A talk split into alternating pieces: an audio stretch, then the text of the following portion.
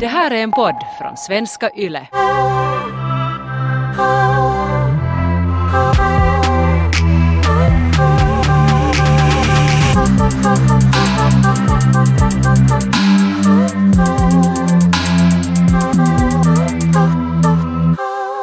Taika, hur har våren påverkat din sexlust? Vet du hur en rollercoaster går? Upp och ner. Vi snackade just med min kille om att eftersom vi bor tillsammans och eh, på grund av corona så har vi varit nästan hela våren bara hemma med varandra. Jag är van att jobba hemifrån, att vara ensam hemma, men nu har jag inte ens fått vara ensam hemma utan vi har varit på tumis hela våren. Så det är ganska intensivt, så jag märker att, att jag har så här enormt behov av att vara ensam och just nu har vi snackat att vi måste kanske lite nu på grund av att den här våren har varit så intensiv och vi har varit så mycket tillsammans så måste vi nu se till att vi kanske har lite skilda sommarlov. Att jag känner att jag, jag behöver det. Att fast, fast jag vet att samtidigt så har det varit en stor räddning att när allting har känts så skrämmande och osäkert och svårt, att sen att, att man har hela tiden haft någon som är trygg där bredvid en. Just igår när vi får sova så tänkte jag på det att fan vad skönt att kunna ha spuna någon och somna med någon. Men sen samtidigt så jag har inte alls hunnit på något sätt samla mig själv på grund av att man har varit så nära någon hela tiden. Nu behöver jag ens en vecka sådär att jag hinner på riktigt lite sakna honom och rena min skalle. Men det är nog lustigt också det att ta avstånd bara till människor för jag har också upplevt samma alltså med min familj och just med många, många, många familjemedlemmar så det har varit egentligen jätteskönt att ha distans från för att sen, sen har man kunnat liksom lite på något vis i sin egna takt uh, fundera på sina förhållanden och fundera på saker som är väsentliga och också sakna människor. Att just det där när man ser någon hela tiden så nu är det någonting som har varit jätteskönt också. Till exempel nu när min kille har börjat inte nu äntligen, men han börjar nu få och jobba på andra ställen också, vissa da- dagar av veckan. Och att få alltså sakna honom är nog jätteviktigt. Men, eh, men det som jag nu måste säga också att, att det där, för att återgå till kåthet i karantän och efter den här våren, så, Prosit. så jag har nog blivit mycket mer spontan rent sexuellt. Eller jag har, jag har blivit bättre på det där att, att vara spontan och inte så sådär övertänka allting hela tiden som jag ofta har gjort. Att det är sådär, nej men nu är inte en bra tid. Utan eh, en bättre tid kommer att hända ikväll så vi skjuter upp det här nu en lite för att nu är inte exakt den perfekta stunden. Det är inte perfekt belysning. Uh, jag har lite fisbrott eller vad det nu sen är. Jag är lite mätt sådär att jag alltid har såhär skjuter upp liksom sex till ett enligt mig bättre tillfälle som jag aldrig ändå kommer så det är helt fånigt. Men där har på något vis att jag har kunnat bli mer spontan. Men kanske det också om man är hela tiden hemma med någon så det är lättare att vara sådär nu så tar vi en liten knullrunda genast efter morgonkaffe. För annars måste man ju kanske ha sex först på kvällen om man först ser, ser varandra på kvällen. Jag insåg nog i något skede att vi hade i ett skede sex alltid på lördagar. att det var Aj, på riktigt? Ja, och sen, sen, sen var vi så att det här kan inte vara så här, att det kan inte bli så att lördag är den sexdagen, att nu måste vi skärpa oss. Och sen var det så här torsdag, det är så här date day, att då, då blir det liksom mer dagar i veckan. För att det blev lätt så, så att vi hade på något sätt, att det blev så stressigt i veckan så sen blev det alltid lördag den där dagen som man sov länge och sen hade man sex. Att Det är ju roligt om man har mycket tid för sex, men det kan inte heller bli, bli just sådär att bara då när man har en hel dag så då kan man ha sex. Så då, måste, då måste man skärpa sig tycker jag. Ja och sen just det där när det ändå i något skede om man inser sådär att ah, vi knullar bara på lördagar och sen börjar du också vänta så att nu är det snart lördag och snart oj nej vi kommer måste knulla sådär. Tänk om jag inte har lust att knulla och sen just den här ena dagen när vi ska knulla. Så det kan också bli en negativ sak sådär att lördagar är liksom knulldagen. Och då ska, då ska det vara liksom bra sex och då ska det vara... Men det här är kanske mina egna nu trauman som bara talar om att min stress blir automatiskt sådär att oj nej måste vi knulla varje lördag? Jag är jätteglad över att äh, min kille kanske äntligen håller på att förstå vad Netflix and chill betyder. Jaha. När vi börjar kolla på film så jag tycker att det är så en stor del av att kolla på film med någon, att mysa, pussa, lite hångla så här. Och sen är han alltid så här, vadå, vill du inte kolla på film? Vill du inte kolla, alltså film, titta nu missar du vad som händer. Alltså, hallå, vi kan vet du, trycka på play, paus, vi kan kolla igen. Det är inte så att vi är på bio. Ah, så Låt jag mig måste leva, lära honom låt mig Netflix- hångla med dig. ja. ja. Så vi är hemskt olika på det här sättet. Men jag har nu äntligen coronavåren har varit en lång process, men jag börjar äntligen märka något resultat. För han sa till och med, vi kollade på någon sån här koreansk zombiefilm och sen började jag typ sådär hångla upp honom. Och sen var han i ett skede såhär, är det här, är det här Netflix and chill? Så var jag såhär, ja, det här är det. Men är det så att om du försöker hångla med honom när han, ni kollar på film så är det det att han inte kan koncentrera sig på två saker på en gång eller, eller blir han sådär att, att du, du stör nu mitt tittande, att han blir sådär irriterad? Alltså han blir mer såhär confused. Att han säger, ville du inte kolla på film? Att, ville du inte titta? Vad vill du göra? Ja, han tänker att det, det här nu måste leda till nå, någonstans. Men kanske du, du har en point där att han inte kan fokusera på två saker samtidigt. Men det här måste jag nog säga att vissa situationer nu här under den här våren har blivit nog lite jobbig. När vi tittar på väldigt mycket olika serier och filmer hela tiden. Så sen med vissa grejer, speciellt reality-tv, alltså till exempel alla de här Hollywoodfruarna, uh, alla olika kategorier, Kardashians. Uh, så när jag kollar på dem så jag blir så intensivt, liksom, det blir så eskapism liksom, in i deras värld.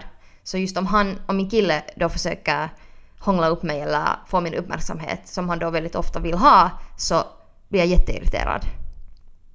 För det är också sådär att, att jag kan inte liksom fokusera på dig och sen han vill liksom tala med mig men jag går så djupt in i den här Hollywoodfruarnas värld att jag liksom inte... Så jag kan lite, lite nog relatera till din kille där också. Att stör inte, men jag är mer sådär att jag blir liksom, stör inte mitt tittande nu. Att, att jag kan inte liksom, om du ens, om han ens är där i min armhåla och försöker få min uppmärksamhet så kan jag inte koncentrera mig på det jag tittar på. Det går inte. Nå, då måste man kanske kompromissa. Då är det så att, att just till vissa saker, du måste få se på din reality i fred. Och då kanske vi, en viss sorts filmer måste min kille få se sådär ostört. Mm. Att jag får, inte, jag, får inte, jag får inte börja hångla upp honom då när vi kollar på viss sorts på något sätt dramafilmer där man på riktigt, eller här actionfilmer var det är jätteviktigt Ja, att Man förstå. måste så hänga här. med. Ja, det är nog sant. Men det måste jag nog också säga att det som kanske har gjort att min... Varför jag också har kunnat kanske bli mer sådär sexuellt spontan och mera bara liksom allmänt kåtare och hälsosammare sådär med min sexualitet från det som mitt ex fuckade upp. Så har nog varit det att min kille bara har... Alltid när jag har uttryckt någonting sådär att, att nej men det här känns nu konstigt eller jag behöver nu den här grejen så ger han mig det som jag ber om. Och sen är han jätte liksom, tålmodig. Och sen småningom så börjar jag förstå grejer och känna mig säker och utvecklas. Men att hur, hur liksom mycket som bara kan ske genom att ens partner har tålamod och lyssnar på en som jag inte har upplevt någonsin tidigare. Att någon är bara sådär inte sådär att no, okej, jag, jag, okay, jag ska ha tålamod och sen har den tålamod i exakt två dagar och sen börjar den gnälla och den har samma grejerna igen. Utan att på riktigt sådär göra det som man ber om. Så det, det märks nog. Jag på riktigt lyssnar. Jag är nog också första gången i mitt liv uh, i ett förhållande där ingenting är pinsamt. För jag märker att jag har haft jättemycket lås gällande min egna sexualitet för att jag har skämts över saker. Jag har varit jätte över, jag har skämts över hur min kropp reagerar. Till exempel squirting som vi kan tala om i ett helt avsnitt någon gång senare. Men jag, jag skämts jättemycket över det. Och just att, att det har känts obehagligt för mig att, att medge att för att jag ska komma ordentligt så måste jag känna mig jättetrygg och våga tappa kontrollen. Just det. Och det har varit omöjligt med vissa av mina tidigare partners för att jag har liksom inte vågat visa mig helt för dem som, som shit. jag är. Ja. Och sen också, här, också när man funderar på coronavåren så då när jag har känt mig mest stressad och jag har, eller så osäker för framtiden och haft pengaproblem och jobbproblem och allting så inte har jag nu då heller kunnat släppa loss i sängen på den nivån som, som det börjar märka att jag kan nu när Ja. sommaren har börjat.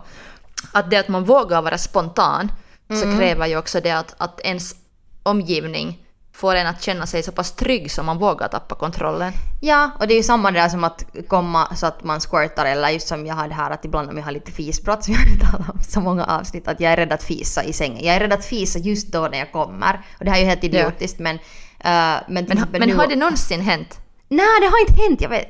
Så jag hittar ju på saker bara för mig själv att stressa om. Nej men sånt där har typ hänt nog till mig. Och nu är det ju lite pinsamt men det är liksom...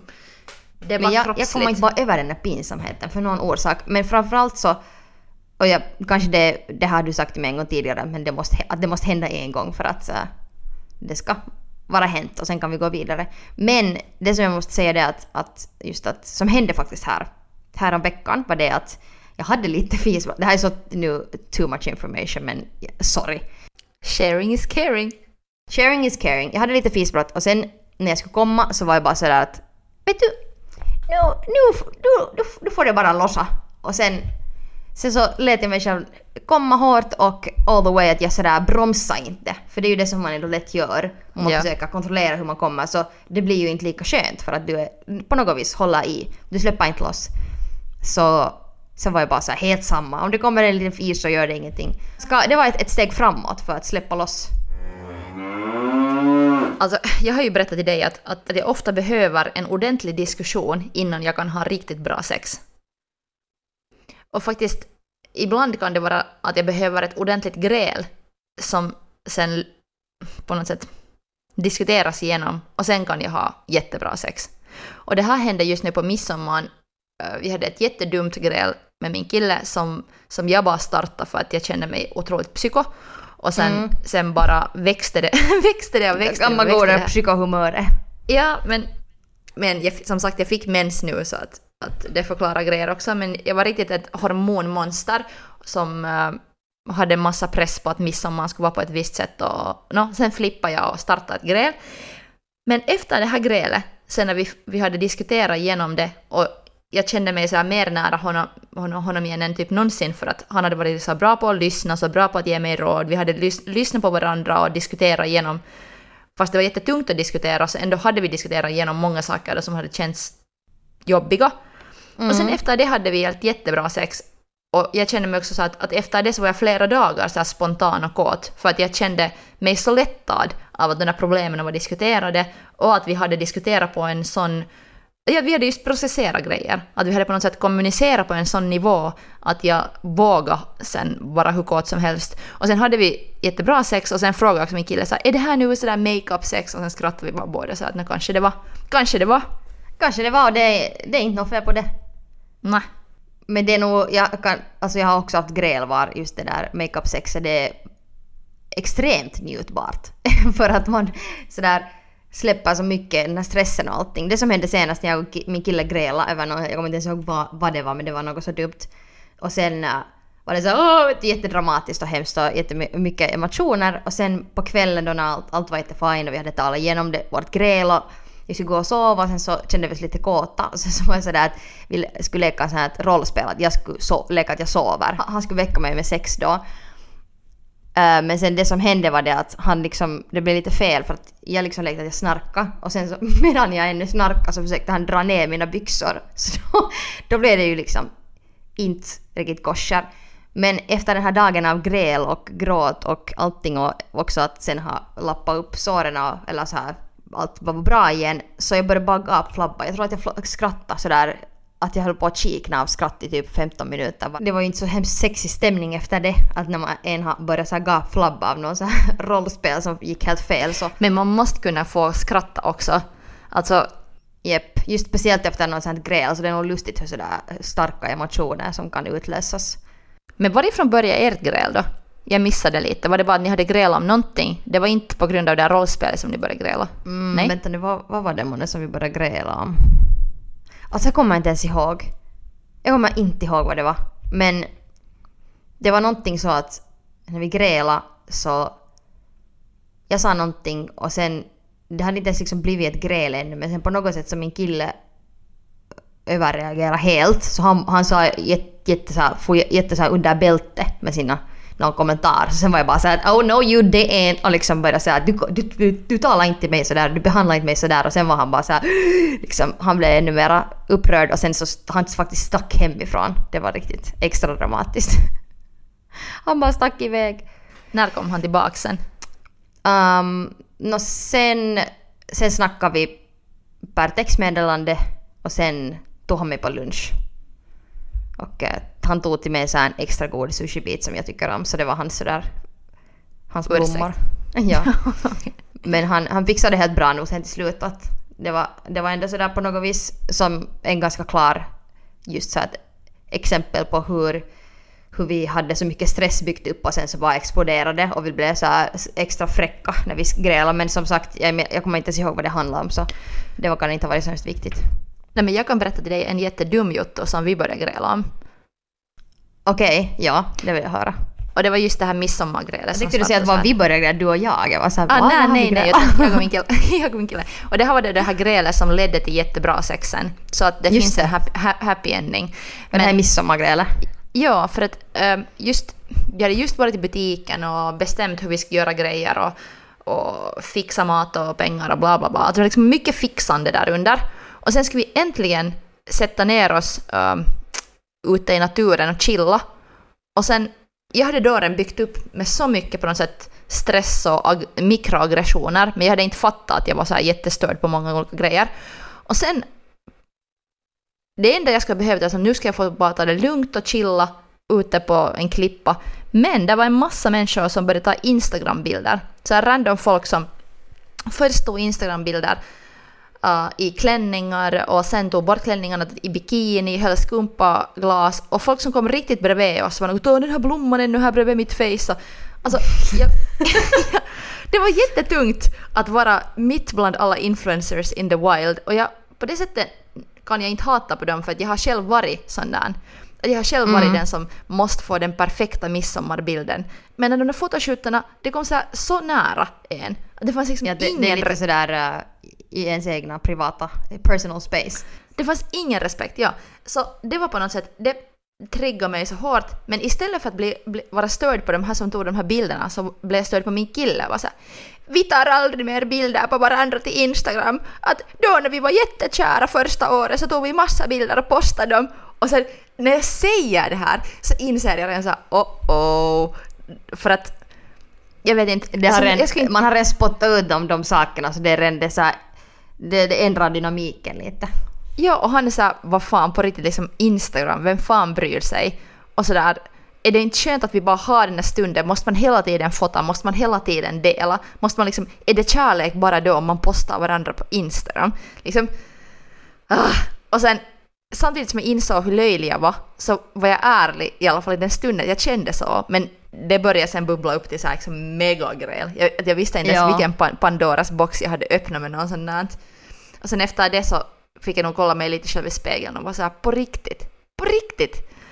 Att blev jag just triggad av de här liksom instagrammarna och sen starta gräl bara för att vi inte, vi inte gjorde som dem. Ja, precis. Alltså, jag har haft det där samma grälet också med mitt ex som då var sådär att fråga mig att varför jag inte postar bilder på honom. Och så här, varför sätter du inte bilder på mig på din, på din Instagram så här helt psycho-vibes? Alltså, va? va? Ska jag sätta någon bild på dig nu? Så här, va? Är det här någon så här, är du en del av min portfolio? Det var så här jätteweird. Uh, och jag tror att han, han ville bara gräla om någonting. Så kanske du också Ja. bara ville du gräla om någonting med ditt ex. Alltså med din kille. Ja, det var ju det, att jag ville bara, jag ville bara liksom Vad som helst sådär att jag tar ut det här på dig nu. Ja, jag ville bara lätta på ett tryck som hade under dagen byggts upp inom mig enormt. Mm. Du hade mycket som du ville säga. Ja, jag ville explodera. Det här... Men jag just faktiskt snackade med en kompis som är singel och hon påminde mig om att fan det måste... Eller hon så här, hon lyssnade på mina jutton en stund och var, jag hade just berättat om någon gräl som jag hade haft med min kille och hon sa no, att det måste också vara skönt att vara med någon som man kan gräla med och som inte springer iväg genast. För att hon har mer haft Som min erfarenheter. kille gjorde. Ja, no, men det händer ju också ibland. Men han, tog, Ja, han var ju sen förlåt. Men att, att, att med den här min kompis som är singel så hon sa att hon har, det är så länge sedan hon har varit tillsammans med någon och sen här emellan har hon bara haft erfarenhet av killar eller att hon själv också har till och med stuckit direkt när det har blivit svårt. Att direkt när det blir ett gräl så far man. För det är så lätt. Nej men att, att det där är sant att, att att det där, är- det där är sen... Varje gång jag är i ett förhållande så det där är mitt största så här, forskningsområde. Att hur, hur mycket man kan gräla utan att fysiskt vilja springa iväg. Men det där kan också hända sådär mentalt att den andra sådär att du inte du märker att den så springer iväg i sitt huvud. Att den, är, den har redan så distanserat sig från diskussionen eller från att förstå eller från att ha sympati eller tålamod. Att du får inte mer så här ett grepp om den. För det var kanske det som hände- hände med mig och min kille när vi grälade. Att, att allt som vi sa som var sådär, vet du, på något vis logiskt så var den bara så här fuck you. Att det har liksom man ser bara på den här människan att vet du, det här kommer, vi kommer inte att kunna lösa det här nu för att du är redan någonstans helt annanstans. Ja, och ibland kan det ju på riktigt nog vara helt bra och ta en paus och kanske inte springa ut men Ja, ta en timeout. min kille sa också att, att jag sticker nu och jag kommer inte tillbaks. Så jättedramatiskt. Sådär. Jag far nu bort härifrån. Så fuck you. För en annan sak är om någon är sådär att hej, jag är nu så fittig på dig och du är så otroligt irriterande men jag tänker nu sticka bara så vi inte grälar mera. Sådär piss out. Men sen när den andra är sådär att fuck you, jag kommer aldrig tillbaks. Det, Men det svider lite mera. Men packade han några grejer eller stack han bara ut? nej, nej, nej, alltså han, han var bara dramatisk. Men det där händer som tur väldigt sällan för det skulle nog vara jättejobbigt om vi skulle ha sådana grejer hela tiden. Men är det inte så att din, din kille är den mer dramatiska av er två? Definitivt ja. Så att du är den som kanske... Men ja, din kille är den mer dramatiska av er två. Du är den kanske mer som sådär sen håller lugnet i gräl. Ja, för jag är den som kan vara i stunden sådär att hej, att det här är nu helt, vad va, va, liksom, va, nu måste vi kommunicera. Men då han kanske just den som mera sådär eskalerar mycket. Ja, för vi har just tvärtom igen. Att jag är den som lättare sådär far från 0 till 100. Mm. Och det är nog svårt att just kommunicera med en människa när den just blir sådär, när, när någon blir jätteupprörd. Att försöka vara sådär att uh, liksom på något vis kommunicera. Det är kanske också därför jag har varit lite sådär beroende av så här jättedramatiska förhållanden med jättemycket berg och dalbanor för att jag jag lite tycker om också den där rushen som kommer efter ett gräl. Det är inte så som jag skulle ha hela mitt liv sikta på att gräla med en massa människor. Men sådär i ett förhållande så det där, just som vi talade om där tidigare att, att man har jättebra sex eller man skrattar jättemycket eller någonting så här motsatsen till den uh, emotionella, det emotionella tillståndet som har varit där tidigare så någon så här upplösning av emotioner. Och det kan vara jätteskönt. Ja, och det där är någonting faktiskt som jag har funderat på jättemycket under senaste tiden för att jag trodde eller jag har alltid sett mig som en människa som inte tycker om drama. För att jag kan bli så förstörd om det är någon slags drama till exempel mellan kompisförhållanden. Ja. Men sen när det gäller kärlek eller någon, någon slags förtjusningar så då är jag lite kanske igen tvärtom. Att jag är nästan kanske beroende av någon slags dramatik i kärlek och mm. sex. För att just det som du beskrev, att när man sen upplever den där moteffekten. Att man just har grälat massor och sen blir allt bra igen och man har jättebra sex eller skrattar. Så man känner, eller jag känner mig så i liv på ett annat sätt. Eller om man har haft ett stort gräl och sen får jag lätta på det där trycket, jag får sagt saker som, som jag försökte hålla hemliga. Sen lättar det så mycket på allting att det känns så mycket mer intressant och roligt att leva efteråt. Att det där är nog... Yep det är tricky business. Och samtidigt, det är ju någonting som det är sen så inspirerande att på något sätt skapa från eller, eller skriva om eller studera. För det är så sådär liv. Men sen om jag låter mig bli mer beroende av det så vet jag ju också att jag är en ganska jobbig partner till exempel. För att jag då, då kan bli så explosiv. För att jag, ja, att du för jag nästan heller vill göra allt för att undvika det. Ja, att jag nästan går omkring och längtar efter sådana små explosioner som, som mm. väck, väcker mig till liv så då är jag ju nog lite farlig. Men det, ja, lite farlig. Men det säger nog också mycket, det att du har mycket som du vill säga. För det är ju också det som kanske är lätt att lura sig själv att det är det där grälet som är den där kicken men egentligen så är det ju den där kommunikationen som kommer efteråt som är den som på riktigt ger, ger en den där befrielsen och den där liksom ljuvliga känslan som man kan sen komma hårt av. Men att det, om man skulle uppnå det utan... Eller det, det som jag nog första gången har med min kille nu är det att vi kan snacka och ha, ha sådana här passionerade diskussioner som jag har haft med mina ex efter gräl. Så kan vi ha sådär när vi äter morgonmål. Och då känns det ju som att just alla så här nyanser av att förstå varandra så kommer fram ändå hela tiden och inte bara då just när man grälar. Kan du ge tips till mig? Hur, har, hur ska jag kunna jobba på det här, att ha en passionerad diskussion utan gräl? Okej, vi, oftast när vi går ut, vi har ju en hund, men när vi går på gemensamma promenader, så det är ganska bra ställe att snacka. Så då kan man ta så här, vet du, bara lite sån här eh, årsmöte, eller inte årsmöte, men veckomöte sådär. Jag är så på jobbet varje måndag så här, hur går det, vad ska vi göra? Det som vi gör ganska ofta med, med min kille, är att vi bara säger att men hur går det med dig? Alltså vi frågar bara så här, fast vi hänger hela dagen, så frågar vi så här, men har det hänt något nytt med dig då? Men kanske just bara allmänt att, att du och din kille bara frågar varandra sådär Så nu, hur, hur, hade, hur har den här veckan kännats? För jag tror att alltid då så kommer vi in på jätteintressanta diskussioner. Och då måste man ju också vara villig att snacka om det. Det är ju inte heller sagt att, att en människa kan bara komma in i ett sånt så heller sådär...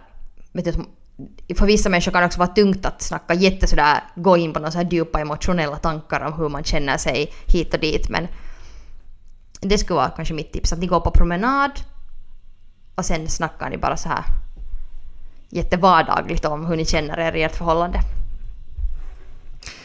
Det är nog ett bra tips. Vi måste kanske också skaffa en hund för att det är svårt att få, få oss på promenader annars. Någon helt där i, mitt i coronavåren så faktiskt, då gick vi på ganska mycket promenader. Och det var nog alltid jättenice. Att det är så pass meditativt ändå att bara promenera. Att det är jättemeditativt, det är jättelugnande. Och det, det får en också sådär när man inte tittar på varandra, för, för sådär till exempel att sitta mitt, i varandra, mitt emot varandra på en dinner och så här dricka vin och så här så på något vis när man ser varandra så det är en slags dynamik men när man går bredvid varandra så då är man så aktiv men man tittar inte heller på varandra i ögonen. Så det är också lätt att vara ärlig och öppen när man går med någon annan. Det är ganska, ett ganska skönt sätt att få öppna sig. Jag tror att det som har varit just för mig, åtminstone den mest betydande grejen, är det att... Den här våren då eller? Den här våren, ja. ja. Att, att, det som har gjort min sådär gjort mig mer också fri och sexuell och spontan och allt det där som man måste vara för att kunna ha bra sex eller njuta i, bara allmänt. Det handlar det om sex eller någonting annat, att vara i stunden. Så det kommer nog definitivt från bra kommunikation.